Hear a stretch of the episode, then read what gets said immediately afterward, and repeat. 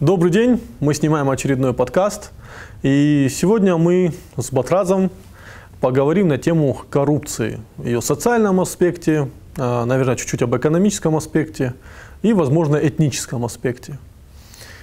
Батраз, мы с тобой не раз обсуждали, в принципе, эту тему, что коррупцию нельзя оценивать вот однозначно. Да? То есть, если мы говорим про идеальный мир, то коррупция – это абсолютное зло. И я тут спорить не буду. Но, к сожалению, я не знаю таких стран, где они смогли полностью избавиться от коррупции. Все-таки в, том, в той или иной форме она присутствует. И другой вопрос, какая это коррупция?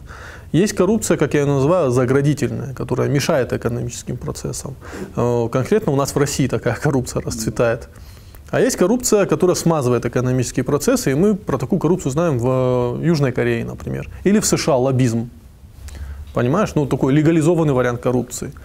А, вот э, на твой взгляд, в Осетии у нас есть какая-то особая коррупция, с каким может, этническим оттенком, может быть, у нас немного другая коррупция, чем в России, или у нас все то же самое, что и в целом по России? Ну, смотри, если говорить о коррупции как таковой, то я даже смелее могу сказать, что иногда коррупция – это благо. Как бы парадоксально это не звучало, но это может быть благом. А, как правило, коррупция появляется там, где неэффективно работают а, какие-то другие институты. И чтобы преодолеть их негативную работу приходится прибегать э, к такому обходу в виде коррупции. То есть если мы видим какое-то коррумпированное общество, коррумпированную власть, то прежде всего надо говорить о том, что что-то поломано с самими институтами. То есть коррупция это следствие, это Конечно. не причина. Да. А, что касается э, Осетии, то здесь, по-моему, такой гибрид – Здесь э, коррупция, она такая же, как и по всей остальной России. Плюс есть здесь, естественно, какая-то местная специфика. Ну, понимаешь, везде есть своя местная специфика. Ну, нам же конкретно Осетия интересно. Ну, да, само собой. Ну, здесь она, конечно, опирается на какие-то кровнородственные узы, там, землячество и так далее. У нас это еще работает. Вот я просто у нас вот этот институт социального капитала, он довольно быстро пропадает. И в связи с этим и пропадает. Вот часто же говорят про кланы в Осетии, коррупционные кланы в Осетии. А по факту же никаких кланов нет. Понимаешь? Потому что люди из этих кланов прыгают туда-сюда. И, ну... Нет, смотри, если мы говорим о кланах в таком э, изначальном шотландском смысле, да, как э, кровнородственной группе, да, объединенных прежде всего э, тем, что они родственники, то это одна история. Такого, конечно, нет, но такого э, там, мало где еще вообще есть в России. Это, это действует, это важный фактор, но он не определяющий. А кланы же в России слэш в Осетии формируются из общности интересов. И в этом смысле о кланах вполне можно говорить. Ну, то есть это не кровнородственные кланы, это уже немного другие.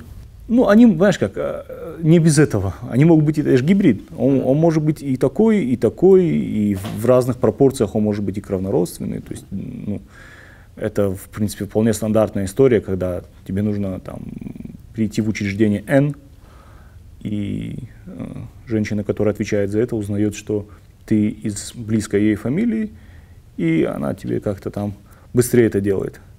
Это, опять же, может быть плохо, но и может быть вопрос к ней, допустим, или ко мне, который может воспользоваться этой услугой.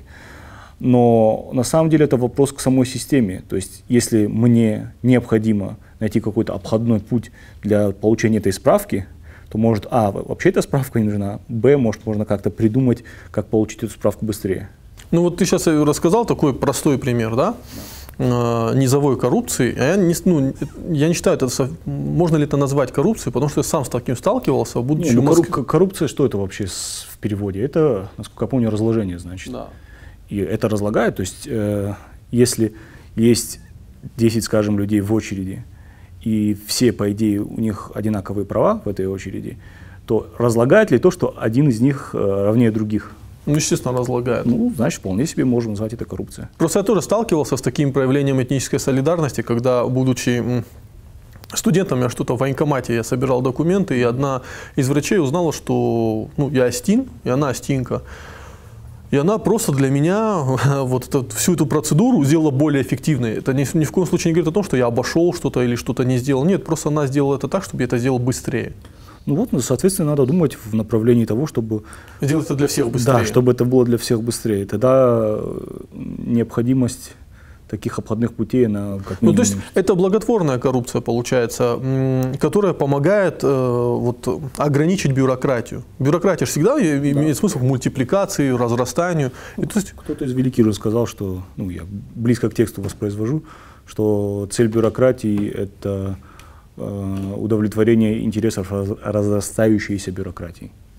То есть в этом ее основная цель. Да, и учитывая, что в России сейчас чиновников больше, чем э, во всем Советском Союзе, если я не ошибаюсь, у нас количество чиновников, по-моему, за последние 8 лет увеличилось ну, существенно, то коррупция, в принципе, нормальная, адекватная коррупция, да, в России, она как ну, она необходима, да, чтобы обойти вот эти тысячу получения да. справок. Вот ты не можешь открыть бизнес, если ты просто не обойдешь это все. Да? Это физически будет сложно сделать по закону. А, и людей вынуждают на коррупцию. Но до 2008 года коррупция в России, она была именно такой, когда я вот разговаривал с людьми, которые, вот, девелоперский бизнес, когда только в Москве развивался, они говорили, что в 2008 году у нас просили взятки чтобы просто решить наши вопросы. И нам это было удобно, мы были готовы дать, чтобы просто не терять время. И никаких проблем не было.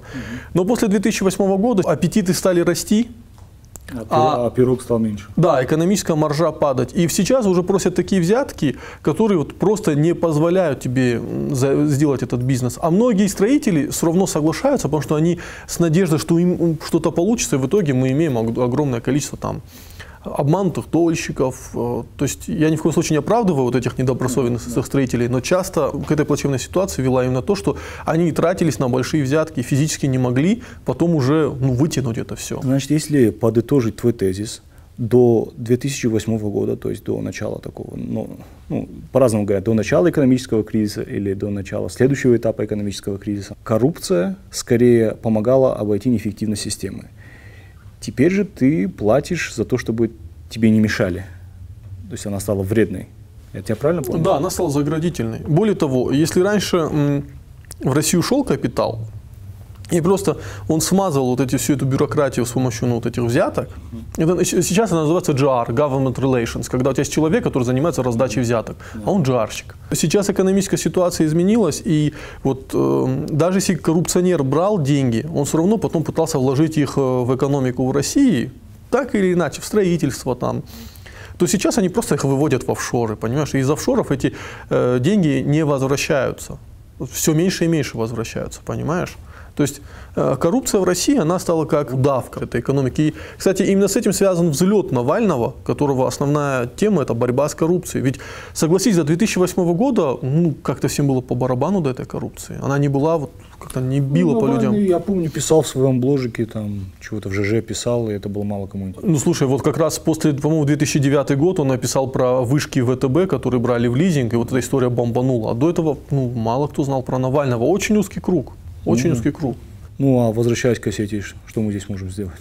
Ну, во-первых, в Осетии не хватает своих Навальных, а. да, понимаешь? Которых, которых окрестят агентами Госдепа, прочих. Э, я сейчас ни в коем случае не говорю о политических взглядах Навального, да? да Я все прекрасно. Тем более не менялись постоянно. Да, от э, хватит кормить Кавказ, то на Кавказе ну, вот, главная сила протеста России и прочее. Да? Но все-таки э, людей, которые поднимают коррупционные истории, и, кстати, тут я хочу сказать, что все-таки астинские СМИ хорошие, потому что «Градус» пишет э, об этом часто, вот, «Крылья ТВ», интернет-ТВ снимает. И главное, что удивляет, и «Ристон ТВ». Понимаешь? Но опять-таки... С чем ты думаешь, что связано? Ну, конкретно в «Ристон ТВ» я связываю с фигурой Эльбруса Дзабиева. Салам, Эльбрус. Потому что ну, мы знаем его принципиальную позицию по Не, многим в, цел, вопросам. в целом ситуация, то есть, может, это то, что близко выборы? Может, Нет, я связываю с тем, что все-таки э, мне часто из э, соседних республик пишут, понимаете, те темы, которые вы поднимаете, если, говорит, мы будем поднимать нечто аналогичное у себя, у нас будут просто убивать людей. И более того, мы примеры с тобой, э, в том числе и наших хороших знакомых, которых убивали, знаем, да? Э, прекрасно знаем, как в, вот тот же сенатор Арашуков избавлялся от лидеров. Э, да, ну, дело Слана Жукова, да. Да, понимаешь? А у нас в республике, по крайней мере, за это не убивают. Понимаешь? Отлично. Значит, у нас больше шансов на какое-то экономическое развитие, раз у нас безусловно, безусловно. такие либеральные условия для существования человека. Да, и это радует. И меня каждый раз, если честно, берет страх, когда, например, какая-то ну, кто-то поднимает какое-то коррупционное дело, и там начинается, зачем вы это поднимали, вы это... Это, это, это способ вот, не попасть в эту вот колею, в которую попали, извини меня, другие регионы. Понимаешь?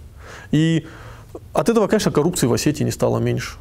Вот это низовая коррупция, которая именно выступает главным раздражителем, когда вот ты приходишь, тебе нужно какую-то маленькую взятку получить, а с тебя вот требуют деньги, деньги, деньги, это очень раздражает. Она, к сожалению, процветает ну, в полной форме. Ну а с другой стороны, бюджетники, у нас индексация зарплат смешная, да, то есть они выуживают эти деньги как могут. Или даже бесплатная медицина, да, то есть, э, да, сам свидетельствую, что бесплатная медицина ее в, нет. в Осетии это ужасно. Хотя в целом по, по другим там, республикам Северного Кавказа медицина у нас на хорошем уровне считается. Она плохая, но она считается лучше, чем ну, в остальных смотри, местах. Э, когда приезжают э, люди из других регионов, они сразу приезжают готовы давать и платить деньги. Да. Понимаешь? Да. И поэтому, естественно... Мы это, кстати, можем видеть по э, Бесланскому медцентру. Там, безусловно, работают отличные специалисты, я сам лично многих знаю, но э, как и любая другая больница, он действует за счет вот, поощрений, э, финансовых поощрений врачей, э, ну, там как, как раз таки, насколько я знаю, немного в меньшей степени это есть, но немного в меньшей степени, чем везде. Там все же это как бы федеральная структура, и да. там контроль все же по, пожестче. пожестче. Каждый у нас семенин, мужчина сталкивался с проблемой роддома. Потому что в роддоме родить ребенка бесплатно – это практически нереально. Тебя попросят принести медикаменты, тебя, хотя вот это все в, в полисе есть твоем, да, то есть, но ты все равно приносишь свои деньги. И людей, кстати, вот э, раздражает именно эта коррупция больше, чем на самом деле, что кто-то едет на супердорогой машине, понимаешь? Ну, это все связано на самом деле, он поэтому едет на супердорогой машине, потому что кто-то где-то не закупил лекарств понимаешь? Ну, а хотя, может быть, для такого обывателя эта связь, эта корреляция, она не очевидная, но она есть же на самом деле. Да, но вот продолжая эту тему, благодаря вот нашим механизмам вот этой этнической солидарности, нам удается обходить э, именно денежный фактор коррупции. Когда тебе помогают что-то сделать не за материальное вознаграждение, а только потому, что по праву, по кровному праву, по праву кровного родства. Это ужасно. Но, например, когда ты приезжаешь в какой-нибудь другой регион, я сейчас не буду называть, а то обидятся, ну вот периферия российская, да, то там просто есть семьи, которые не могут попасть ни в какие кабинеты. То есть э, такие архаичные структуры это скорее плюс и позволяет э, держать уровень жизни ну, чуть лучше, чуть, чем... чуть лучше, чем в принципе даже в среднем не, по России. Даже не архаичные институты, я сейчас скажу более крамольную вещь, и вот я сейчас ожидаю, у меня прям с камер на меня тапки полетят за это, но то, что Северный Кавказ является такой территорией, где чуть-чуть меньше работает российский закон,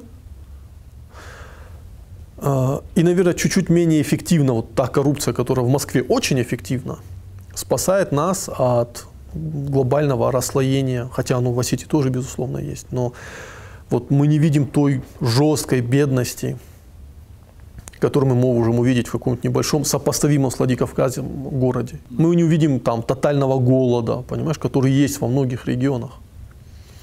В принципе, э, Алихан Харанов правильно заметил как-то, что э, жители Осетии зря себя сравнивают там, с Москвой, с Питером, с большими городами, что надо сравнивать себя там, с городами, которые там, по, по населению. Брянск. Да, да. При, при, примерно равны Владикавказу, и тогда это будет сравнение э, гораздо более репрезентативное. Более корректное. Да, но в чем прикол-то? Люди же не ездят на самом деле в эти регионы, ну, в крайнем случае в Осетии. Здесь э, куда можно поехать из аэропорта Владикавказа? Москва. Правильно? Да, люди чаще бывают, э, я уверен, что очень много владикавказцев, если не большинство, чаще бывали в Москве, чем в Ордоне. Проблема в том, что мы не знаем своей Осетии, мы не знаем Осетию, мы знаем Владикавказ. Еще другой момент, мы не знаем Россию. Мы э, знаем Москву, Питер, дорогу от... Все, никто из нас никогда не был в Сибири и не понимает, что, например, происходит там. А у меня товарищи из Сибири. И они рассказывают, ну, такие не очень лицеприятные истории. Я реально в какой-то момент понимаю, что, блин, у нас тут оазис оказывается. Вот буквально куда, вчера или позавчера Путин говорил о том, что э, есть регионы, которые уровень жизни на уровне Индии, а есть регионы на уровне жизни, а, кого он там привел, Норвегии, по-моему? Да, Норвегия. Наверное, Москву имел в виду. Ну да, то есть такое э, жесткое расслоение между регионами, это же очень опасно. В первую очередь для целостности страны. Конечно, конечно. Это же э, питательная среда там, для сепаратизма, терроризма и так далее. Но ты знаешь, мне кажется, что в Кремле есть абсолютное убеждение того, что экономический они думают так, что если э, регион экономически развит, то у него больше претензий на сепаратизм, если же он экономически ну, находится в плачевном состоянии. Ну, тогда он зависит от, от федерального бюджета в большей степени. Ну да. И, соответственно, от тех федеральных чиновников, которые занимаются распределением этих денег. Но это же ошибочно. А почему? Понимаешь, да, экономически развитый регион будет претендовать на большее. Это будет усиливать на самом деле эффективность тех связей между федеральным центром и регионом. Но, к сожалению, федеральному центру это не надо. Им нужна односторонняя связь. Мы говорим, вы выполняете. Им фидбэк никакой не нужен. А вот в Советском Союзе же так было. К чему это в итоге привело? Ну, к распаду. Даже сейчас мы смотрим то, что происходит в Ингушетии. Центр не понял, что происходит в Ингушетии и что, чего они хотят, почему там вот такое происходит. И в Ингушетии появились, э, ну, часто, все, все чаще слышим такие, понятно, что это популизм чистый, да, но типа нам бы лучше бы с Грузией было бы. То есть эта мысль гуляет. Понимаешь? А еще лучше, что нам нужна независимая Ингушетия. А что, в Грузии меньше коррупции? Есть же исследования на, на эту тему, что там стало меньше. Ну, то есть есть даже две книги, почему Грузии получилось, и ответная, почему Грузии не получилось. Не, ну слушай, вот в Грузии, при всей моей нелюбви к Михаилу Саакашвили, ну, кстати, все экономические реформы проводил Биндукидзе. И это очень талантливый человек. Саакашвили к этому имел только одно, одно отношение. Он поставил Биндукидзе, а потом его убрал, когда понял, что он набирает политический вес. Так вот, Биндукидзе, он понимал, что самое опасное – это вот низовая коррупция, из нее надо в первую очередь убирать. И он выстраивал системы так, а я знаю людей, которые работали с Биндукидзе, они говорят, что это реально очень талантливый человек был. А, он выстроил систему так, что люди все реже и реже стали соприкасаться с этой низовой коррупцией. Конечно, в верхах там все так же пилили и делили, это понятно. Но как грузинская полиция какой стала, да, когда они перестали брать взятки и прочее, это шок. Или, например, воры в законе. Они же все уехали из Грузии. Уехали куда? В Россию. В Россию. Ясное дело. То есть в России более благоприятная среда для криминальных элементов оказалась, чем в Грузии. Это же нонсенс. Ты понимаешь, насколько это вот дико звучит, что грузинскому вору в законе комфортнее в России, чем в Грузии. Или комфортнее на Украине, чем в Грузии. Ну, сейчас вроде бы ситуация уже чуть-чуть поменялась. Там такой реванш произошел отчасти. Да. Ну, это связано, я связываю это с уходом Биндукидзе. Ну, хорошо, давай тогда, не, далеко не отходя от этой темы, просто порассуждаем на эту тему может ли Осетия, да, э, в рамках там, нашей республики как-то победить коррупцию мы, конечно, не сможем, но как-то уменьшить коррупцию так, чтобы она была меньше, чем в окружающих регионах, если ты понимаешь, о чем ну, Да, я, я уверен, что это можно сделать. Ну, дай пару советов. Ты же не, я, я даже то, что мы сейчас видим, открытость нашего общества, открытость к информационным ресурсам, то, что у нас есть в Осетии нарушена госмонополия СМИ, полностью государственных СМИ. Ну, то есть вот госмонополии э, СМИ на информационное пространство больше нет. Средний парень, обычный парень во Владикавказе, скорее всего, узнает новости из Инстаграма, из нескольких крупных пабликов, чем из, э, не знаю, телека. Телек не смотрит молодежь. В этих условиях, когда эти Инстаграм-паблики, за что им большая честь и хвала, хоть их постоянно ну, нас ругают Инстаграм, но извините, они публикуют информацию про дело Цкаева постоянно, они публикуют информацию про арест э, каких-то чиновников постоянно. Благодаря их доступности, в принципе, местная повестка, она стала интересной, и люди стали интересоваться. До этого это вообще никому не было интересно. Ну, что в Осетии люди, знали, люди узнавали новости об Осетии, смотря новости в Москве. То есть, вот если Москва рассказала про Осетию, да. они знали эту новость. Так, что внутри происходит, никто не знал. Да. Сейчас эта ситуация поменялась. И сразу ГТРК, Лайния и Иристон ТВ, там такие, ну, как бы государственные СМИ, они тоже стали бороться за аудиторию. За, за зрителя. Да, вот э, я понимаю это, и я, и я думаю, что, например, если все-таки вот эти слухи подтвердятся о том, что Эльбрус э, Дзабев уходит с Аристон ТВ, я думаю, что это будет вот страшнейший коллапс. Ну хорошо, а как э, такой плюрализм мнений в осетинском информационном пространстве влияет на коррупцию? А я тебе скажу, э, публикуется какая-то информация, да, и вот если они, извини меня за, такой жаргонизм, но вот они раньше по бычьи воровали, понимаешь, вот абсолютно ничего не стесняясь, пилили.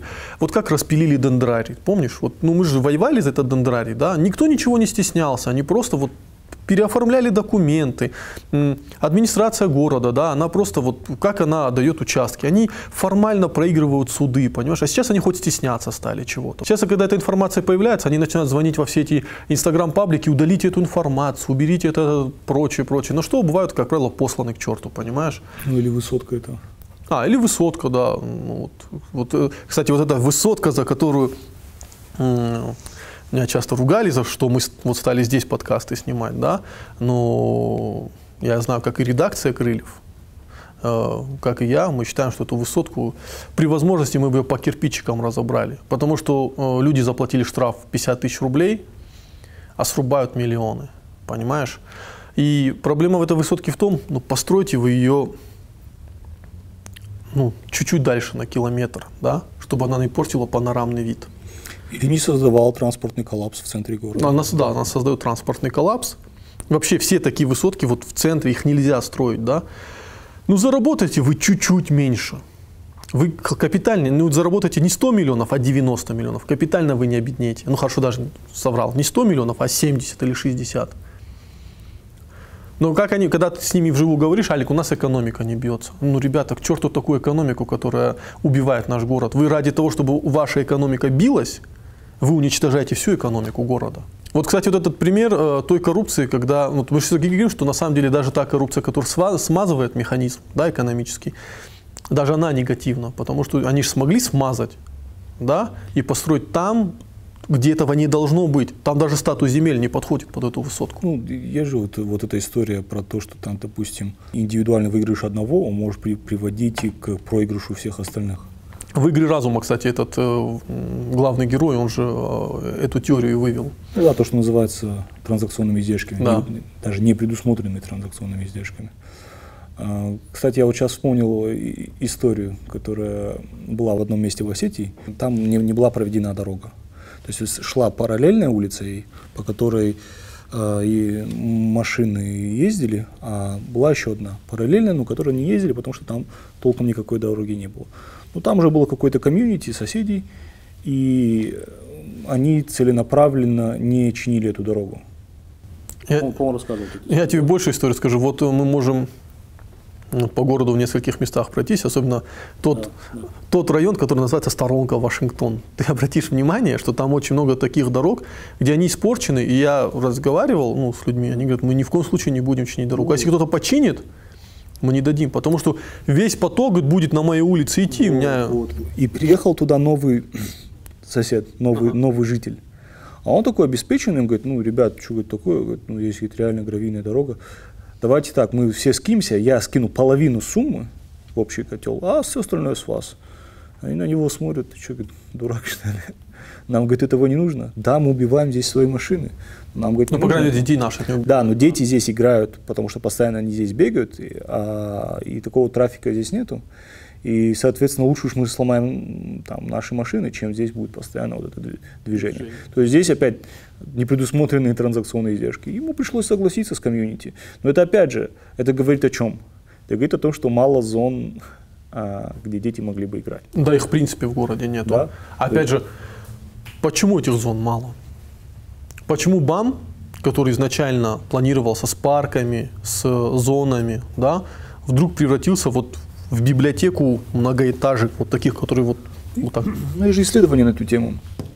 То, как гетто создавались там в, в американских городах. Как раз таки вот эта скученность, э, многоэтажность. Не, ну там целенаправленно создавались эти гетто. У нас, ты понимаешь, у нас просто создавались эти гетто, я не думаю, что просто нет, продавали. Нет, я просто помню исследования, э, и, там, я, я, я читал его давно, поэтому не помню уже ни названия, ни автора. Но там как раз речь шла о том, что они создавали вот эти панельные районы, и изначально там не предусматривалось, что там во что это выльется.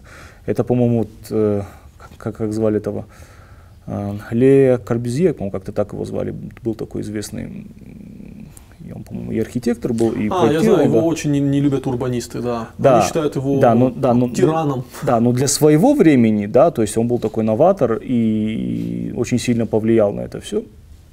И когда стали там, по его советам проектировать города, в итоге ни к чему хорошему этого... А он же в Советский Союз тоже приезжал и здесь консультировал даже. Да, скорее всего, да, потому что он, по-моему, был дов- довольно-таки левых взглядов.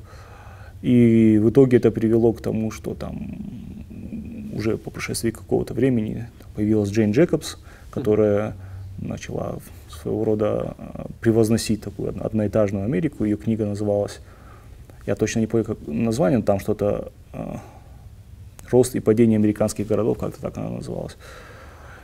По-моему, вот здесь сейчас происходит, э, в принципе, аналогичный процесс во Владикавказе, потому что сейчас вот эти высотки, там, панельные дома, они в, любой свободный метр, то есть вот сейчас как делают, допустим, есть улица одноэтажная, да, где есть свое комьюнити. Все друг друга знают, все друг друга в гости ходят, а потом там сносят какой-то дом посередине не этой улицы и там создают какую-то Высотку. ну, даже не высотку, пусть там пятиэтажку, да. А чем отличается пятиэтажка от, э, от, от такого комьюнити? Тем, что а, люди, ну, в наше время, раньше было по-другому, но сейчас там люди в пятиэтажках редко там уже даже знают друг друга. В пятиэтажках, конечно, часто можно это увидеть, но в высотках они уже точно не будут знать друг друга. Да, в принципе, они не- Потому что сейчас вообще мобильность населения она стала гораздо больше. Если раньше, допустим, пятиэтажка, а, э, это было тоже своего рода комьюнити, это было такое не- не- небольшое село, где тоже все друг друга знали. Это я сейчас, сейчас говорю, допустим, о пятиэтажке, в которой живет моя бабушка, которой я... Это мини-село, да, Да, мини- это я, я рос там, да. И все соседи друг друга знали, это была такая одна большая семья. У них был э, свой э, нахаз в виде хазара, да, где там- Кстати, в новых э, дворах Хазар уже не строят. да, даже не предусмотрено. И, и и это, кстати, очень плохо влияет на а, трафик тоже, потому что сейчас, так как нет необходимого помещения, они вынуждены перекрывать, когда там какое-то Да, травмное мероприятие, они вынуждены бывают перекрывать улицу, а иногда бывают такие улицы, которые перекрывать, ну, Нельзя. да, нельзя просто. Ну, как бы все входят в положение, бурчат, но входят в положение, потому что это может произойти с любым. Но Осетии у нас есть своеобразная специфика, то почему бы, допустим, застройщикам не предусматривать этих хазаров, в чем проблема? Ну, это опять же... У это- нас застройщики дворы не предусматривают, где люди жить будут, а ты о чем говоришь про Хазары? Ну, опять же, да. Высокодуховный застройщик и уже убил, знаешь, на ровном месте. Ну, зато представь, как, э, как, Не-не-не, это, как это было если презен- ты ними- презентабельно. Типа, мы вот тут предусматриваем, у нас тут Если ты специфика. лично с этими застройщиками поговоришь, что они тебе за в смысле раскачают капитально. Но вот двор для ребенка не предусмотрят. Ты что? Там экономика не бьется. Ну вот, э, возвращаясь к тому, что я рассказывал. И, соответственно, там, там, советское время, 90-е, э, это было реально комьюнити. Люди по коленю там росли вместе, они все друг друга знали, у них э, создавались формальные и неформальные связи. Но тут ну, как бы новая эпоха, у людей тоже чуть появились деньги, началась такая мобильность населения, а, люди сдают в наем эти квартиры, и все, это комьюнити было разрушено. Распадается, да. Да? Ну, то есть там в, в этой квартире живет какой-то чувак, мы его не знаем, кто он, что он.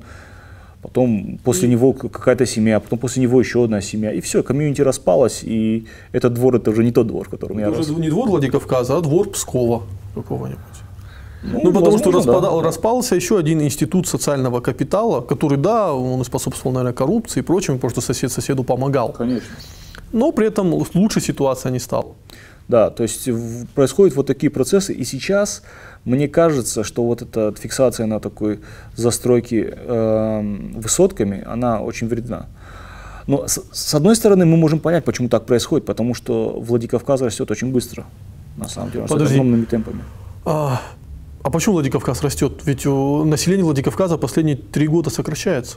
Ну, потому что из сел приезжают люди. Так население Ну, сокращается. населяют, в смысле как? А у них квартиры-то здесь остаются. Он может уехать, он уехать может куда-то в Москву, но у него имущество-то там остается. Тем более ты сам прекрасно знаешь, то, что люди покупают здесь квартиры иногда впрок, то есть, ну, как рантье, да, то есть у него две-три квартиры, которые он надеется когда-то сдавать и жить вот за счет э, ренты. Или это просто вложение денег, да, потому что ну, обсуждали ну, буквально мы обсуждали, что именно коррумп, коррупционные деньги чаще идут в недвижимость, потому что, ну... А потому что вкладывать-то толком больше не, не во что? Во-первых, э, коррумпированный чиновник, э, он не обладает какими-то талантами, бизнес-талантами, чтобы куда-то деньги инвестировать. Не, Потому, не обладает компетенцией вывести ее в офшор. Он не, не обладает компетенцией работать нормально, да, поэтому, вот, э, поэтому он используют недвижимость. Кстати, вот продолжаем, мы немного от темы коррупции отошли, угу. возвращаясь, вот, э, ну ты знаешь, да, вот панамские документы, да, вот эти все э, офшорные зоны, вот документы. Ну, да, да, да. Помню. По долгу службы мы с тобой их мониторим, смотрим. Да, Там астинских фамилий же не было. Где коррумпированные деньги Астин? Где золото партии? А я тебе скажу. На набережной? Нет, в подвалах. Я, я помню фильм, по-моему, это был э, «Плохие парни 2». Ага с этим, с, как этого актера звали-то, Уилл Смитом, по-моему. Там да. э, был такой момент, когда наркобарон там хранил в подвале свои деньги, и ходили их крысы ели, короче. Это была большая проблема избавиться от этих Так крыс. это же история про Пабло Эскобара, который э, каждый месяц терял 100 тысяч долларов просто на том, что деньги mm. портились. Ну да, скорее всего, это оттуда. Там их ели крысы, они просто отсыревали, рассыпались. И вот э, в Осетии... То есть ты думаешь, у нас здесь много таких э, полковников Захарченко в Осетии? Я думаю, что вся Осетия. Ну, не вся Осетия, но люди, они... Вот смотри, э, банковской э, системе кто-нибудь доверяет? После того, как, например, внеш... Э, сейчас я ну, Внешпромбанк, по-моему, рухнул. Когда, ну, я, например, знаю несколько историй, когда у людей по 50-60 миллионов сгорели в э, падающих банках. Слушай, БРР, господи, вот да. о чем я говорю, БРР. Да. У нас торговые компании, там просто вот, вот у человека бизнес, он работал, да, он создавал рабочие места, у него в БРР сгорели. И, кстати, в БРР, в БРР по слухам, находился э, коррумпированный общак местных там, группы людей, да? И банк рухнул именно из-за того, что этот общак вытянули оттуда. А не, общак не отдать нельзя было. Ты можешь людей обычных кинуть, а этих кинуть нельзя, тебя убьют, понимаешь? И БРР рухнул вот так. Понимаешь? То есть коррумпированные деньги, которые лежат в банке, это хорошо, потому что банк их запускает в экономику. Mm-hmm. А вот когда их выдергивают, ну вот у нас такая история произошла. И я думаю, что сейчас, после всей этой истории, если тогда кто-то может... Про офшоры я вообще молчу. У нас офшорами тут никто пользоваться не умеет, не доросли. А в чем проблема там привлечь сейчас целые, э, там сказать, структуры занимаются конкретно? Слушай, есть э, вот брокерские компании, куда приходишь, они тебе вот столько-то, столько зарегистрировать офшор, прочее, прочее, ну, не доверяют, не доверяют. История с этой стройкой диалог, почему к ним там не обращаться? Не доверяют, боятся, что их кинут. И я, кстати, понимаю, почему боятся, потому что их кинуть можно. Это люди некомпетентные, не понимающие и, во-вторых, не обладающие серьезными ресурсами, чтобы потом это потребовать и попросить. Их кинуть они боятся. Поэтому они держат деньги в подвалах. Понимаешь? То есть... Э, а в экономику они их влить не могут, потому не что могут. они коррупционные. Потому что они коррупционные, да. И та вся амнистия капитала, которую Путин пытается уже несколько раз запустить, она не работает. Потому что как только ты засветишь свой капитал, да, правоохранительные органы могут знать, что ты коррумпированный чиновник. Более того, ты им можешь отстегивать, да? Но они никогда точно не знают, сколько ты зарабатываешь. Если ты назовешь объем кэша, который у тебя есть, сразу появятся акулы, которые захотят у тебя отжать. Понимаешь? То есть в условиях, когда экономика перестала работать, когда деньги перестали идти в, в, в Россию и перестали идти в Осетию, что остоя, остается делать местным акулам? Им остается перераспределять те деньги, которые лежат в подвалах, понимаешь? Воевать за те деньги, ловить того чиновника, выманивать у него деньги, отпускать его, ловить другого. Слушай, так может в этом причина такого, э, так сказать, либерального информационного поля в Осетии? Тем, что правила поменялись? Ну, кстати, вот ты сейчас меня подвел под очень интересную мысль, я даже об этом не думал. Ну, То есть, в принципе, в принципе, а, ну, не секрет, что журналисты Осетии используются для медиа-войн. Ну, это нормально. Я к этому... Не в Осетии, это вообще во, все, по, во всем миру. миру, да. Ну, в условиях, когда надо перераспределять внутренний капитал, да, видимо, может быть, из-за этого лишний раз кого-то не трогают, а предпочитают общаться, э, подкидывать материалы друг на друга. Это же нормальная практика, когда друг на друга кидают какие-то... То есть и, и здесь вот этот принцип конкуренции, он играет во благо. Да, да. Ну, смотри, э, когда во власти был Мамсуров, Такоев и другие, ну, тут была очень мощная спайка, согласись. Э, была команда, и она очень сильно была структурирована. И там не было каких-то подвижек. Потом пришел Агузаров, умер царство ему небесное, понимаешь? Э, пришел Битаров, и, то есть Агузаров полностью ту команду убрал, собрал только своих. Потом пришел Битаров. Э, когда умер Агузаров, он уже сделал микс из команды, потому что у него не было лоббистских ресурсов, его просто бы убрали, да? И получился Почему микс из команды. Был лоббистский ресурс? Я думаю, что у Агузарова была индульгенция на то, чтобы убирать э, чиновников, которые за долгие годы очень серьезно замазались, и на которых были папочки. От первого лица? Да. Ну, не секрет, что Агузаров после встречи с первым лицом да, сразу помню, стал э, главой. Не, не, неожиданно не, ни для кого. Я думаю, что он получил индульгенцию. Я, я даже не исключаю, что зачистка Северного Кавказа планировалась именно таким лояльным примером сделаться. Ну, Но хорошо, когда она а провалилась... почему Битарову не, не, не удалось получить эту индульгенцию? И вообще, может ли ее еще кто-то получить? Я сомневаюсь, что, ну просто я думаю, что в федеральном центре подумали, что такой мягкий вариант зачистки на Кавказе уже не получится. У них вот они Васильева отправили, и ну, там в Дагестан гремит, понимаешь. Сейчас в Карачаево-Черкесии ловят, э, в Карачаево арестованы высокопоставленные сотрудники ФСБ. ФСБ, главу ЦПЭ арестовали, э, этого э, заместителя главы Следственного комитета. Да. Понимаешь, и, э, то есть э, отказались от такого мягкого варианта, и поэтому индульгенции не идут. И я думаю, что просто инициативу перехватили силовики и сказали, ну, давай мы сделаем зачистку. Понимаешь? Ты же понимаешь, что зачистка – это перераспределение ресурсов. Вот они сейчас зачищают Карачаево-Черкесию, зачищают Дагестан, причем, сколько Дагестан не зачищают, все одно, к успеху какому-то кон- конкретному не приходит. Я думаю, что и до Осетии... Слушай, у нас тоже были аресты недавно. У нас, извини меня, Димитрова перекрыли, когда высокопоставленного сотрудника ловили. Ну, ты думаешь, это именно с тем связано? Я думаю, что это не связано, но я думаю, что... Ты же понимаешь, что эхо, это эхо, это отголоски. И я думаю, что так или иначе это и к нам придет. У нас тут будут аресты. У нас тут будет... Э, Причем я даже могу спрогнозировать. Я думаю, что аресты начнутся в конце 2019 начале 2020 года. Опять же, почему? По слухам. Конкретной информации не обладаю ну, очень много внутренних конфликтов, очень много заявлений, ну, не но вот на друг друга написано в нынешней команде, которая находится у власти. Слишком... Кто написал 5 миллионов доносов, да? Да. Вечный вопрос. Да, ну тут не 5 миллионов, тут несколько доносов. Ну, короче, кусок пирога сократился, а аппетиты те же. Если раньше вы могли спокойно зарабатывать и дружить, то теперь приходится воевать. Понимаешь? Ну хорошо, а простому человеку эти войны чего они дают, дают ему? Ты знаешь, э, на самом деле простому человеку в этих войнах есть возможность проявить свой голос. Понимаешь, вот в этих войнах, почему, например, в Карачаево-Черке сейчас зачищают, как мне кажется, потому что они боятся, что это расшатает регион, и в какой-то момент, там, протест, который мы видели в Ингушетии, возникнет в Карачаево-Черкесии понимаешь? В Кабарде как вспыхнуло, понимаешь? Причем неважно, какой вопрос будет, этнический вопрос, там, экономический вопрос, он уже сразу вспыхивает это все. Знаешь, по-моему, все эти войны, я сейчас скажу, может, довольно странную вещь, а, эти войны, мне кажется, должны, было бы хорошо, точнее, чтобы э, это произошло, население Осетии хотя бы чуть-чуть интересоваться а, экономикой и вообще тем, что происходит вокруг них.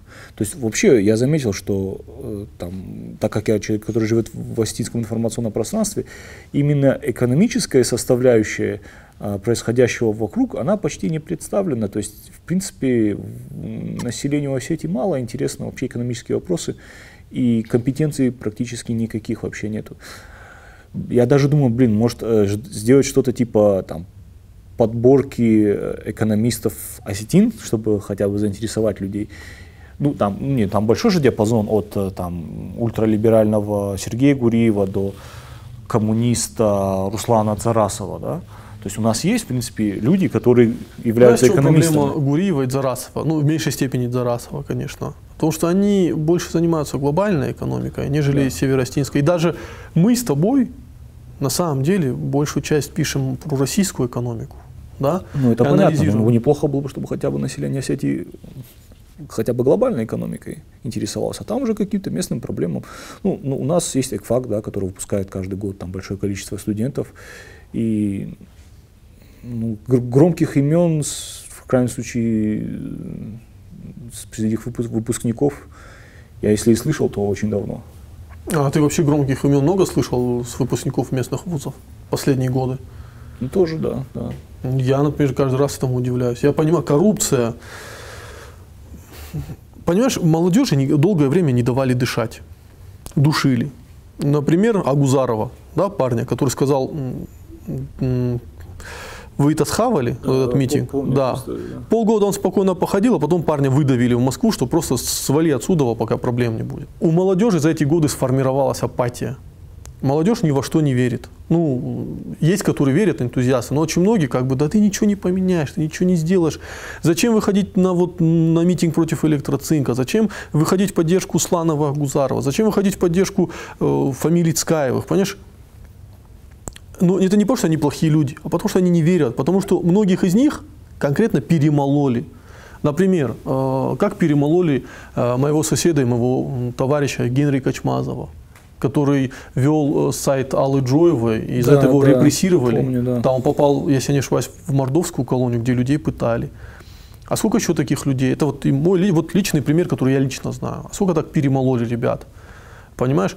И молодежь, и, и, знаешь, у молодежи апатия, она закрыла себя, и она уже ничего не производит. А коррупция, которая над этим всем висит, она молодежи даже не дает шанса получить первую какую-то экономическую ренту, чтобы себя поверить. Ты же сам понимаешь, от твоей, когда ты видишь отдачу своей работы, ты начинаешь ну, более интенсивно верить, понимаешь, что-то Всегда делать. можно уйти в рэп.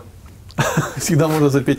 Кстати, вот э, рэп да, в Осетии, он же стал вот этим, вот этой зеленым ростком, да. социальным лифтом, вот в полностью коррумпированной в республике, где вот нельзя дышать, просто, я не понимаю рэп Мияги, это вообще не моя музыка, я могу три часа говорить, что я это ну, не люблю, это не мое, это не близко, понимаешь? Но, Нет, ну ты же признаешь, что это качественно.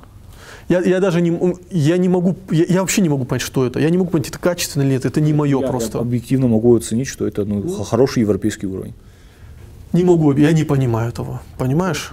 Но при этом я признаю, что этот парень создает, создал фабрику, где у молодых ребят талантов помогает им э, выйти, помогает им э, Понимаешь, вот он, э, вот раньше в Москве были продюсеры, тоже коррумпированные продюсеры, которые просто вот вели шоу-бизнес. А сейчас парни выкладывают в iTunes, понимаешь. То есть это на самом деле уже везде То так. есть этот Айзеншпис им уже не нужен. Да, это везде так, но вот Мияги первый это прочувствовал и дает ребятам заработать деньги, понимаешь? Хотя на самом деле способов через интернет монетизировать любую деятельность, их миллионы. Но молодежь в себя не верит. Почему у нас не появляется интересных... Э, а, кстати, вот YouTube канал, вот Асата ребята, которые про, про машины рассказывают. Я знаю, что они ну, уже зарабатывают. Да, там такой матерный контент, э, они рассказывают про машину с матом, но это харизматично. Опять-таки, мы сейчас не, не про Иронах Дау говорим, да, вот мы говорим про экономику, да, про коррупцию. Нет, они, ну, если они заработали, вложили здесь, то... Они не только заработали, вложили здесь, у них перед каждым роликом бывает э, сбор средств тому или там ребенку, или ну, которому, да, перед каждым роликом у них прирол, вот так-то, так-то, такая-то история, давайте поможем ему. Ну, честь и хвала. Отлично, отлично. Да, я, мы можем много говорить, что там они матом говорят, что это портит молодежь или прочее, но извините меня, мы, ну, я, не, я немного вижу другое, мне, мне это нравится. Хотя я машины не люблю, вот, но этих историй мало, мало. Ну, а станет ли, понимаешь, вот то, что ты рассказываешь о рэперах, я помню, одно время это были фотографы. А до этого, наверное, еще что-то было, я просто не обращал ну, внимания. Ну, бывает каждый, каждый раз. В советское время, наверное, это были генералы. Мне вот интересно, допустим, сейчас, э, в принципе, такая доступность интернета, мобильного интернета, когда э, молодежь вообще встроена в эту там, информационную среду, может ли это в будущем, да, в Осетии стать таким э, важным элементом какого-то экономического подъема. Это уже становится. Это уже вот эти ребята, которые ведут инстаграм паблики, да, они же зарабатывают. Причем многие из них уже раньше, если они когда были маленькие, много доходов не было, их очень легко было какой-то администрации, да, там, ну или коррумпированному чиновнику под себя поджать, угу. понимаешь? Сейчас уже так это не работает, потому что, во-первых, ребята знают, что например, нельзя какие-то вещи не рассказать. Вот, например, э, два паблика крупнейших, да, News Владикавказ и ЧП Владикавказ. И я планирую с ними сделать подкаст обязательно, да. А, мы на стадии обсуждения. вот, а они же вот дело Цкаева. Они же каждый раз это, хотя это не скажу, что это прям попадает в аудиторию, что это аудитории интересно читать вот такие суда, вот эти ну, да, все. Но они все это публикуют. Они все это публикуют, понимаешь? И э, если кто-то думал, что вот эта история, там ее можно будет замазать, кто-то заплатит деньги и отскочит, то когда эта история выплыла наружу, все она везде, то уже, знаешь, как у людей теряются руки, и мы можем сломать один коррупционный механизм, как кто-то может отскочить от уголовного дела, понимаешь? Здесь какие-то ростки гражданского общества, даже можно сказать, Безусловно, безусловно, и это радует. Понимаешь? И самое интересное, что ребята, они понимают, что ну, быть честным, не, не под кого-то лечь, это на самом деле в долгосрочной перспективе это экономически выгодно. Потому что ты, если под какого-то чиновника или бизнесмена, ты, ну, как сказать, э, в его команду залез и пошел под него, да, это ненадолго. Как только твой э, информационный ресурс за это время зачахнет, понимаешь, и как только он зачахнет, э, для этого бизнесмена или чиновника этот ресурс перестанет быть экономически выгодным, и он просто тебя там если в хороших отношениях, в лучшем случае на какую-то мелкую зарплату посадят, а ты лишился проекта жизни, на самом деле. Google так делает. Google закупает э, молод, молодых, талантливых ребят, у которых крутые проекты, специально их консервируют. Занимайтесь личной жизнью, только не видите проект. Проект умирает, и у Google нет конкурентов. Понимаешь? А ребята поняли это, и они делают. И мне очень нравится, как они делают. Да, там много спорного материала, много желтухи, много там чего-то бывает, но это нормально, это информационное пространство.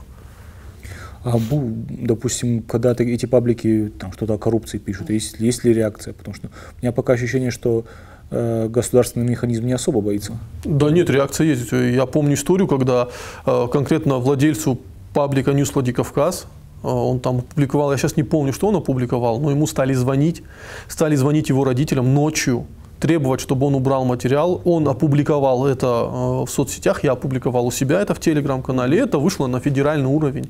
И все как бы быстро как бы... А государственный механизм не понимает еще одной важной, важной истории, что если вы засветились на федеральном уровне, то очень плохо все, ребята. Вот они не чувствуют этого, понимаешь? Они не... Каждый раз, когда с ними разговариваешь, они думают, что если что-то вылетело на федеральный уровень, то кто-то проплатил. Они начинают искать, кто мог проплатить, понимаешь? Ну, вот эта история с э, этим э, депутатом Пардони, по-моему, это было. Да, да, да. Который там учительницу считается, что побил. Да. Это, я просто не, не особо, как сказать, копался в этой истории, но я просто помню, она такая громкая была. Она же в итоге вышла на федеральный уровень. Да. И более того, как я, например, знаю, что Бастрыкин, конкретно, если он, ну это вот такая информация, что если он видит, что где-то в каком-то нарушении как-то завязаны дети, он это Следственный комитет с вероятностью 90% возьмет это под собственный контроль, именно федеральный. А там как раз э, ну, избиение, ну, было это избиение или нет, я сейчас не судья, там, оно происходило при детях. И сразу Следственный комитет взял это под, под собственный контроль. Я думаю, что наказание может быть довольно жестким. И ведь таких историй много в последнее время. Давай, наверное, закругляться уже. Он был довольно интересный. Довольно интересный, но мы от коррупции ушли. Ничего, нормально, это же подкаст. Да. Ну, я зрителям в первую очередь хочу сказать, почему мы отошли от э, темы информацион... коррупции к теме открытости общества. Именно потому, что открытое общество, медиа, блоги, Пусть их будет тысячи, сотни, пусть они будут с собой с друг другом не согласны, пусть они будут с друг другом воевать, но все-таки это способ противодействовать э, коррупции, которая душит на данный момент экономику нашего региона. И когда у человека есть возможность прийти в СМИ, обратиться за помощью, да, и информация будет опубликована, это прекрасно. Поэтому хотелось бы, наверное, призвать молодых журналистов или ребят, не бойтесь, делайте проекты, публикуйте информацию. Я думаю, мы в начале прекрасного будущего Светлой Осетии. Вот. Спасибо всем, что слушали нас. До следующей встречи.